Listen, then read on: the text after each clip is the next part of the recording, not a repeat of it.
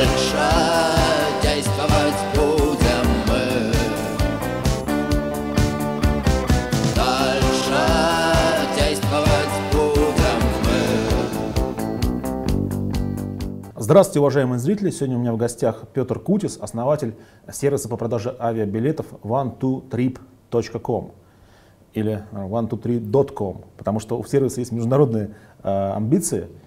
И э, Петр, привет, спасибо, что пришел, во-первых. А во-вторых, поскольку ты, поскольку ты еще довольно-таки э, широко неизвестный, да, ты, ты известен среди стартаперов, известен В узком кругу. в среде э, интернетчиков, но широко пока не известен. Поэтому давай я тебя попрошу с самого начала рассказать о себе. Где ты родился, э, когда, где учился и так далее. А, Родился в мае 77 года в городе Кишинев, Мгм. тогда еще Молдавская ССР. А, Учился там же, закончил школу, а, поступил в технический университет Молдовы. Это уже был 93 год, или 94 уже не помню. А, Уже началась небольшая дискредитация там, э, русского населения, начались проблемы с возможным потенциальным выбором профессии и началом работы на территории именно тогдашней уже Молдовы. А, И возникла мысль, что нужно перебираться в Россию, а, поскольку как бы, ну, нужно было двигаться дальше. А, Выбор сначала выпал, выпал на, на Санкт-Петербург, Какой поскольку год? Год какой был? Это, это 95-й год, Мгм. 95 18 лет. 96 год, да. А, Это уже втор- конец второго курса обучения в 96 году, да. И э, мы с другом решили просто сняться с места и уехать э, в Питер и начать э, обучение заново с нуля, с первого курса в университете Санкт-Петербурга. А почему Мгм. Питер? Мы тогда очень, ну и сейчас продолжаем любить питерский рок. И мы думали, что это очень, ну, это очень романтично. Может быть, у нас была своя группа, мы думали, что будем и развивать параллельно и свою группу. А, но так случилось, все перевернулось на, 100, там, 100 на 180 градусов, и мы уехали в Москву. Ага. А, в Москве пытался поступить э, в Бауманский, э, не помню тогда, институт или университет, а, в, в МГУ и МИФИ. Но это был первый год, когда э, запретили издавать э, копии э, документов, Мгм. Тогда сказали только оригиналы. То есть не получилось мне во все три сдать э, э, необходимые документы для прохождения вступительных экзаменов. И Я остался в МИФИ, ну, оставил документы в Московский инженерно-физический институт. А потом было еще какое-то время до начала этих вступительных экзаменов. Я познакомился с людьми здесь, в Москве, помог организовать выставку для Академии наук, очень серьезную в, в отрасли, ну, в, в секторе информационных технологий. Тогда меня заметили. Тогда я познакомился с Надеждой Бабкиной, по-моему, тогда была членом Академии наук. Она меня наверняка не помнит. Я был маленький, она пожала мне руку. Ну, в общем, все было так запутано. Это было... э, В общем, получилось так, что меня без экзамена взяли в МИФИ. Так. Совершенно я не знаю, насколько это... э, Какие, были ли такие случаи до этого. Мгм. Но единственное, что я помню, это на встрече с... Я попросил встречу с ректором а, Аныки Борис, по-моему. По-моему, сейчас он там в, в МИФИ. А, замечательный человек. Я помню, что мы начали с ним общаться о каких-то перспективах, о, о интересах, идеи какие есть, как дальше. Потом постепенно его приемная стала наполняться деканами. Их становилось все больше и больше, но у меня это, это, все в памяти. Так, э, а, и потом был вопрос, Петр, а какой факультет? Я, конечно, хотел на кибернетику, информационные технологии, аналитика, мне все время тянуло к компьютерам. И тогда еще к авиации, но авиация это была, было увлечение детства. Самолетики клеить, смотреть, а, выпиливать лобзиком. А, И, ну, к сожалению, все было за- за- забито вот именно в этот год э, на, на факультет кибернетики. И мне предложили, начни с ядерной физики. Мгм. Я сказал, почему бы нет, ядерная физика, отлично. И сразу сказали, ну тогда что тебе с первого года? Ты же там два года отучился на второй курс. Ну, вот очень, всё очень это. полезные, всё и применимые началось, в жизни да. сведения. Ну, ядерная физика, вы знаете, э, вот люди, с которыми я учился, общался, я жил в общежитии э, Мгм. там, на, на Каширке, а, и вот, э, вот э, и квантовая механика, и вот все, собственно, все, все предметы в, в- на этом факультете, они позволили немножко по-другому смотреть на все вещи. Ну, то есть... Но это аналитический склад ума Да, развивает, собственно да. говоря, потому что а, сами по себе эти знания, наверное, вряд ли применимы, если не заниматься наукой. Может быть, частично, если там распараллеливать что-то, но не, да, кон- конечно, на- на- напрямую никак не, не сможешь воспользоваться. Ну, так получилось, потом в, в конце мне все-таки удалось перейти на факультет кибернетики, я закончил, э, закончил его, пошел работать э, в одной студии, тогда известной, тогда еще известный Actis, потом Мгм. ушел в студию Лебедева, потом создал свою компанию, и вот так постепенно. А кем работал программистом? Начинал я, да, там, верстальщик, программист, потом Мгм. руководитель отдела, потом руководитель проектов, постепенный рост такой. Ну, то есть я хочу сказать, что не, не все зависит только от человека, и то, что ему дают родители, это, конечно, важно, а еще все зависит, больше всего еще при- привносит в развитие человека вот те люди, которые его окружают, а, с которыми он работает, с которыми он учится, живет. Вот, и- А Как ты попал в историю с а, продажей авиабилетов? А, Один из клиентов, когда была своя компания, один из клиентов был э, тогдашний, тогда еще известный проект Avantix. Мгм. А, Avantix э, продавал, продавал в кавычках, э, потому что можно было в онлайне сделать поиск, выбрать интересующий там, рейс, а, посмотреть цену, забронировать, после этого приезжал курьер, ты Мгм. отдавал ему деньги, а он привозил тебе распечатанный на бланке строгой отчетности авиабилет. То есть А, ты, по сути, делал для него сайт? Ну, всю внутреннюю систему. Ну, то есть не просто сайт, да. Я, я... Самое смешное, что вот тогдашний Avantix, который там... э, вот последнее, что люди помнят с этого Avantix, вот даже я своими руками его рисовал и верстал. Ну и заканчивая проработкой аналитики. У меня была ко- команда своя, которая Мгм. занималась и разработкой, а, реализацией тех самых бизнес-центров, которые мы там проработали, программинг, кодинг. А, ну и сам не, я ни- никогда не избегаю возможности, если есть интерес, если есть интересная задача, самому руками что-то сделать. Потому что ш- ес- если хочешь сделать какую-то хорошую вещь, правильную, хорошо работающую, нужно разбираться в технологиях, которые есть на данный момент. Как только ты отстал от технологий, вот если, допустим, там три года назад ты уже не, не- перестал интересоваться, куда двигается вот эта вот всё- всё- вся айтишная тема, что сейчас популярно, какие новые платформы, какие новые базы данных, э, ты не сможешь сделать э, э, что-то более интересное людям. То есть ты не сможешь быть тем самым трендсеттером в области там, не знаю, тех же сервисов и продуктов. Мгм. Вот. А после Avantix был Anyway Any Day. А, Меня пригласили как э, э, соакционером, но это все было на словах, ну, неважно. А, Мы сделали этот проект. То есть там э, предприниматель был э, э, основатель Valors. э, Да, да. Ну, вот тогда это был э, э, Юг Транзит Сервис, потом, да, он работал в Юг Транзит Сервисе, потом Аларс. Это, это зерновые, зерновые трейдеры. Они, Ки- они- Кирилл, э, Кирилл Подольский. Кирилл да. Подольский. Да. Мгм. Он был основным акционером, да? Единственным. Да, он Единственным. был о- основным и единственным. Он как бы эту идею предложил, давай сделаем. э, То есть он был инициатором. Так. А, Ну, у него, у него, конечно, вот что называется, чуйка была. Значит, когда, мы это, когда он предложил это делать, а, еще не, даже еще не было а, рядом, вообще ни- нигде не проскачивала информ- информация относительно того, что скоро начнут продавать только электронные билеты. Мгм. То есть, когда у него идея, идея пришла в голову, это был, по-моему, 2000, конец 2007 года, а только в 2008 Международная ассоциация авиаперевозчиков ЯТА а, выпустила, э, я не помню, как внутренний документ, который обязывает авиакомпании, которые входят в эту ассоциацию, продавать электронные билеты.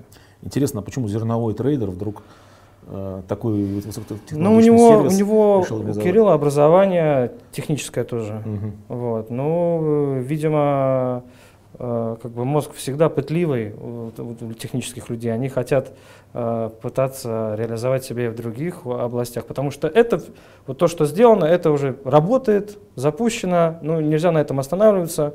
Мозг пытливый, нужно делать еще что-то.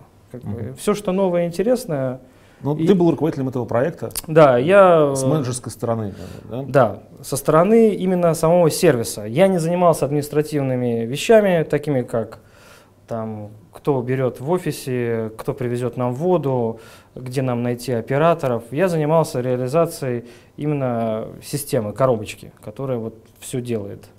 А, а- а вот обеспечение этой коробочки питанием, там, не знаю, электричеством, да, занимались немножко другие люди. А, вот. В новом проекте я занимаюсь практически всем. Да, я сейчас нахожу людей, которых, которым э, постепенно даю часть своих функций, но на старте One to Trip я занимался всем, всем сразу. И, там, и дизайном, и нахождением операторов, и, и, и участием в, в разработке новой, абсолютно новой системы э, с точки зрения программной One to Trip, потому что аналогов точно нет сейчас. И, может быть, там долгое время еще не будет. Мгм. А, А- как получилось, э, что ты вот решил, что нужно идти делать свой сервис?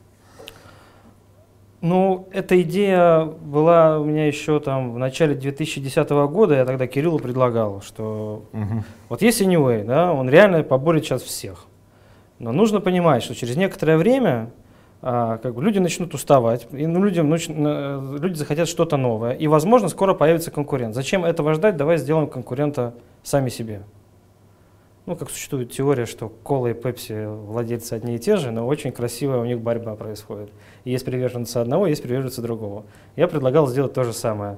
Вот есть один проект, надо сделать второй проект. Кирилл не согласился, распыление значит, времени, денег и так далее, не нужно и так далее. Вот, вот тогда зародилась, зародилась эта идея, а дальше постепенно я начал накапливать информацию. А что бы в этом новом проекте было бы такого более интересного, э, что могло привлечь больше людей на, на него, нежели чем на предыдущий проект? Потому что делать кл- кл- клона, ну нет смысла никакого. Как бы делать клона, а потом бить ценами или там ма- маркетингом, Когда ты ушел из э, Anyway? Июль 2010. Мгм. И в мае... а, В мае стартан... 2011 2011 года? стартанул One to Trip. Да. Мгм. Он должен был стартануть еще раньше, технически мы были готовы, но самая большая в таких проектах, э- э, проблема в таких проектах это все-таки дизайн. Дизайн, разработка интерфейса, а не программная часть. У меня программная часть вся, вся Ну, моя. Я скажу, что дизайн получился, на мой вкус. э, Очень хороший. Мы старались, но на самом деле ты, ты- должен, если, ну, конечно, ты не каждый день э, ищешь билеты и летаешь, хотя возможно. Мгм. А, но так как это у меня один из основных проектов, у меня есть еще одни проекты, ну, еще там парочку, а, то получается, что каждый день находишь что-то новое и, и- и необходимое для изменений.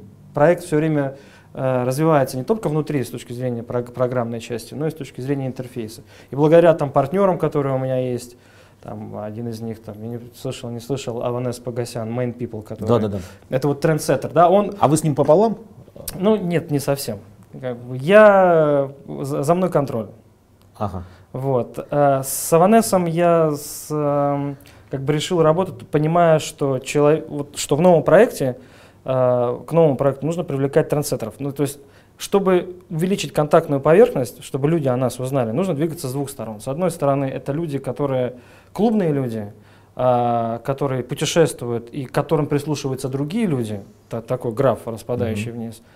А, а- а другая сторона это, это непосредственные пользователи, которые, может даже летают один-два раза в год, и которым как бы, нужен удобный и дешевый и удобный ну, сервис, да, дешевый и удобный. А, значит, Овик сверху, я снизу начинаю двигать. Вот, например, там мы акции делаем с СМС такси, а, ну еще захватываем командир такси, это бизнес такая э, уже э, бизнес-сектор. А, Мы идем через социальные сети, мы сейчас будем делать кобрендинг с, с банками, карточный наш э, One Two Trip, который позволит там очень серьезно экономить. Ни Аэрофлот, ни Трансаэро, ну, рядом не будут стоять именно по экономии. А, ну, мы стараемся сделать так- такой сервис, который был бы, э, которым я мог бы пользоваться, и мне было бы приятно, и я бы знал, что э, я на этом экономлю, и нигде дешевле я не найду. Да, иногда бывает, что у нас цены чуть-чуть иногда выше, чем у кого-то, но это потому что наши поставщики, мы же не агенты, Мы же по всему миру находим лучших ребят, да, которые лучше всех продают, у которых самые лучшие условия с авиакомпаниями. Мгм. Но бывают такие агенты, которые как говорят, что ну это хорошо, вы там молодцы, вы делаете объем, вы продаете, но я все равно хочу вот с этого билета еще 100 рублей, но мы не можем уже тогда. Он хочет 100 рублей, у нас в договоре прописано 100 рублей, и мы обязаны с человека, но это очень редко бывает, и мы стараемся найти агента, который не будет таким жадным, Мгм. чтобы работать и зарабатывать с комиссии, которая дает авиакомпания. А, Петр, я так понимаю, что скоро компания выйдет на оборот тысячи билетов в день уже? Ну, уже Ой, приближаемся. Тысяча билетов в день, все верно, да. Тысяча билетов в день? Да, в день. Это очень хороший показатель, на мой- взгляд, для стартапа, да? Который, Ну, тем более, не Сейчас рекламируется. 700, да, это вообще как бы э, очень хороший. То есть А это, по сути, сарафанное радио, что ли, да? Мы, э, мы используем агрегаторов. э, То есть есть там Мамонда, там, Skyscanner, Aviasales. Это, это, это сайты, которые ищут на многих других сайтах и показывают цены или и говорят, вот, вот этот перелет, вот этого аэрофлота ты вот можешь купить либо на этом сайте за такую-то денежку, либо вот на этом сайте за такую-то денежку. И мы даем возможность этим сайтам собирать с нас информацию. А, Они уже существуют несколько лет, у них большая аудитория, по 40, по 50, по 100 тысяч уникальных посетителей в день. Они о Мгм. нас, может быть, даже те люди, которые ходят на агрегаторов, не знают до тех пор, пока не увидят, опа, дешевая цена, самая лучшая, one, two, trip. Они переходят к нам и произ- ну, покупают билет. Ну, значит, получают какие-то бонусы, скидки, и постепенно о нас начинают узнавать люди. И рост идет очень серьезный. Мгм. Ну, насколько я понимаю, а, это комиссионный бизнес, да, и процентный доход э, аг- агентства вот, уровня тебя, да, составляет там 2-3%. 3-4 в среднем. 3-4. 3-4 в среднем, да. То есть, грубо говоря, если тысяча билетов а, в день, 450 би- средняя цена билета долларов. да, то есть 4, 450 тысяч, 3%. это будет у нас Сколько? 15. Ну, 15, 15 тысяч, да. 450 на 100. Сколько? 15 будет? тысяч долларов в день. Да, получается. умножаем на 26, не на 30, потому что два выходных делают один рабочий день. Умножаем на 26 и получаем... 400 тысяч долларов. Это при 1000 билетов в день. Да. А мы хотим э, к следующему сентябрю, к августу, делать 4-5 тысяч билетов в день. Мгм. А сколько продает Expedia? Expedia продает, я то, что смотрел, в последнюю декаду, в среднем в день они продают 27 тысяч билетов в день. 27. А это лидер, да, мировой? Да, но у них еще и средний чек меньше, на самом деле. Мгм. Они больше работают на отельной части, они там больше зарабатывают ниже, чем на авиабилетах. Объясню почему. А, Там вот просто интересно, все, все говорят, надо зарабатывать на отелях, надо, за- надо зарабатывать на отелях, но не нужно делать на этом такой большой упор. А, Почему выгодно отели продавать? Потому что комиссия у отеля там, в среднем не 3-4%, а 15, 17, 20%. То есть в разы больше. И средняя длительность пребывания в отеле сравнительно стоимости билета. То есть обычно в среднем 3 дня и среднее проживание, ну и 3 дня 450 долларов. То же самое, что и билет. Так. И вот в сопоставлении ави- э, отелей выгоднее. Но эм, конкуренция сейчас очень жесткая. А, Один и тот же отель имеет, э, допустим, подписанные контракты с Expedia, с Booking и там с HRS.com. И э, каждый из этих контрактов обязует отель предоставлять конечному там, перепродавцу, Expedia и так далее, э, гарантию о там, самой низкой цене. Так. А дальше все эти ребята начинают играть, то есть нетто-цену он дает. Причем нетто-цена дешевле, чем на реке. Когда, ну, когда приходишь на, в гостиницу, говоришь, почем Мгм. ночь, как бы они дороже, чем если бы ты берешь у Expedia и так далее. А, и вот эти вот э, игроки начинают варьировать своим маркапом.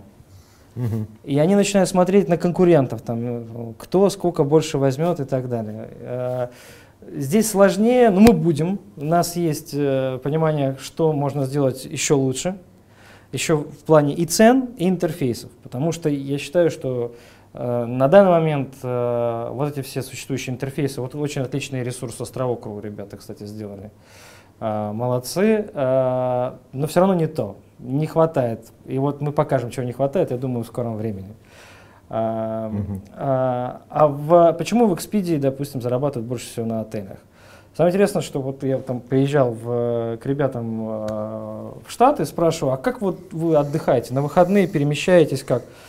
Очень много людей перемещается на среднего, может, ниже среднего достатка, перемещаются на автобусах. Грей, как, как, как вот как Грей Гус, только по-другому называется у них, это автобусные линии, они вот ездят там на, на 100, на 200, на 300 километров, очень дешево, но большая часть перемещается на машинах. То есть, там, допустим, из Атланты переехать в Майами на выходные, а, там, отдохнуть, э, снять квартиру и уехать обратно. Можно лететь самолетом, а, не помню, ну, час-полтора, да, как, как до, до Питера примерно, из Москвы. Ну, все ездят на машинах. Все ездят на машинах. Не скажу, что очень хорошие дороги, но вот поэтому получается, что авиабилетов доместик местных меньше, чем отели приобретают.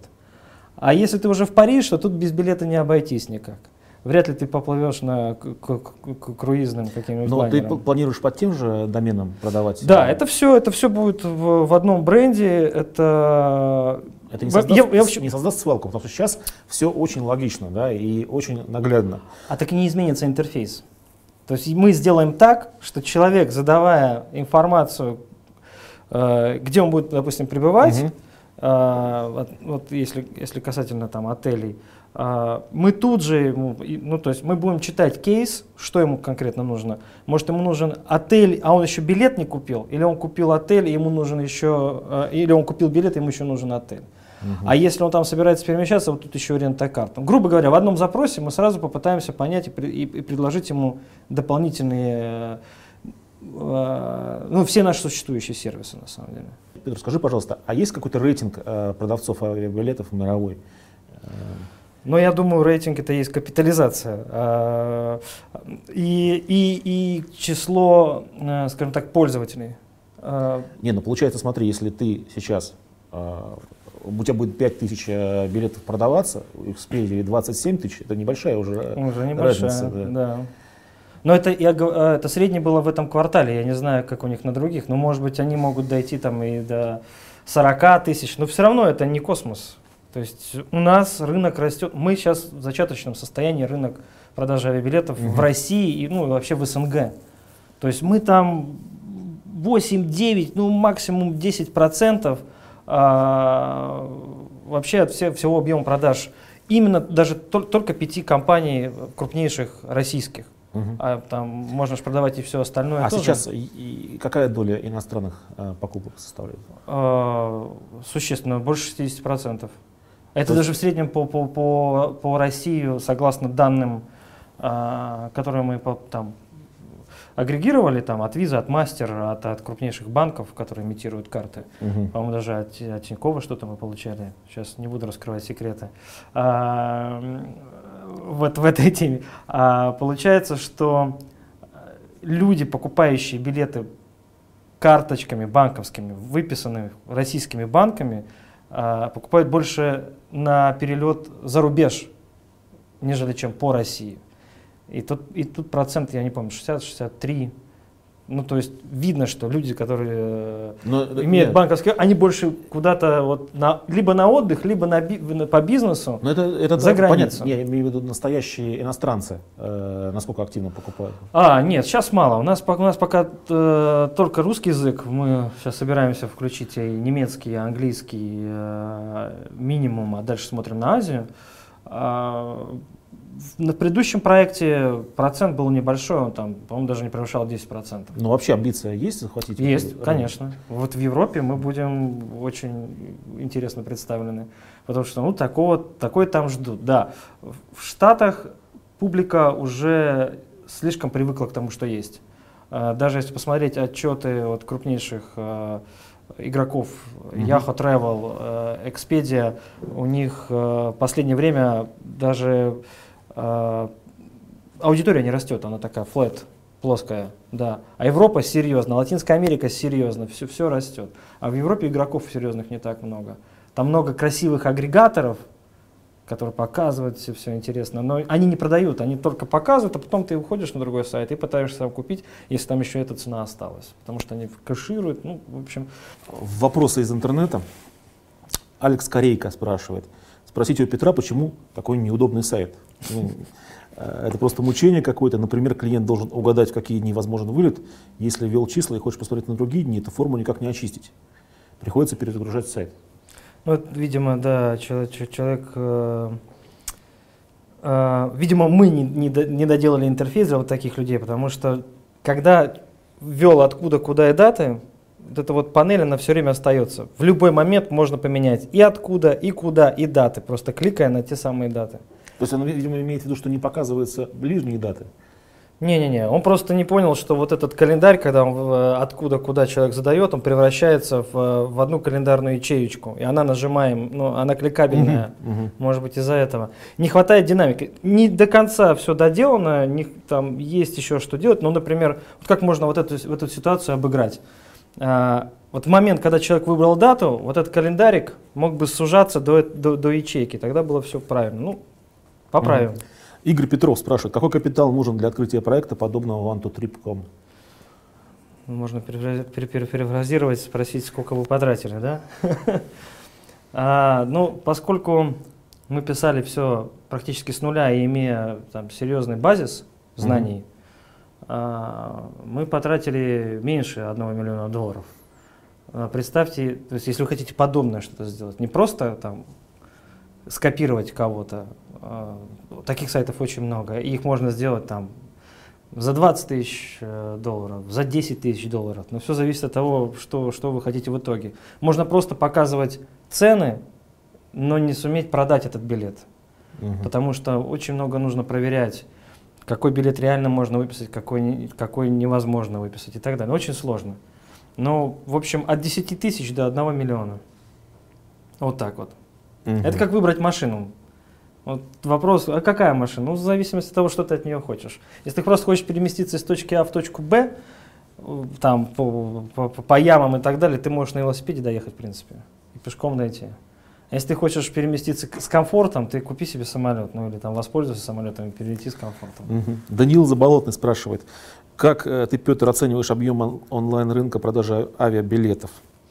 А, Какую сумму? Да, значит, хороший вопрос. В 2010 году а, объем составлял примерно 1 миллиард долларов.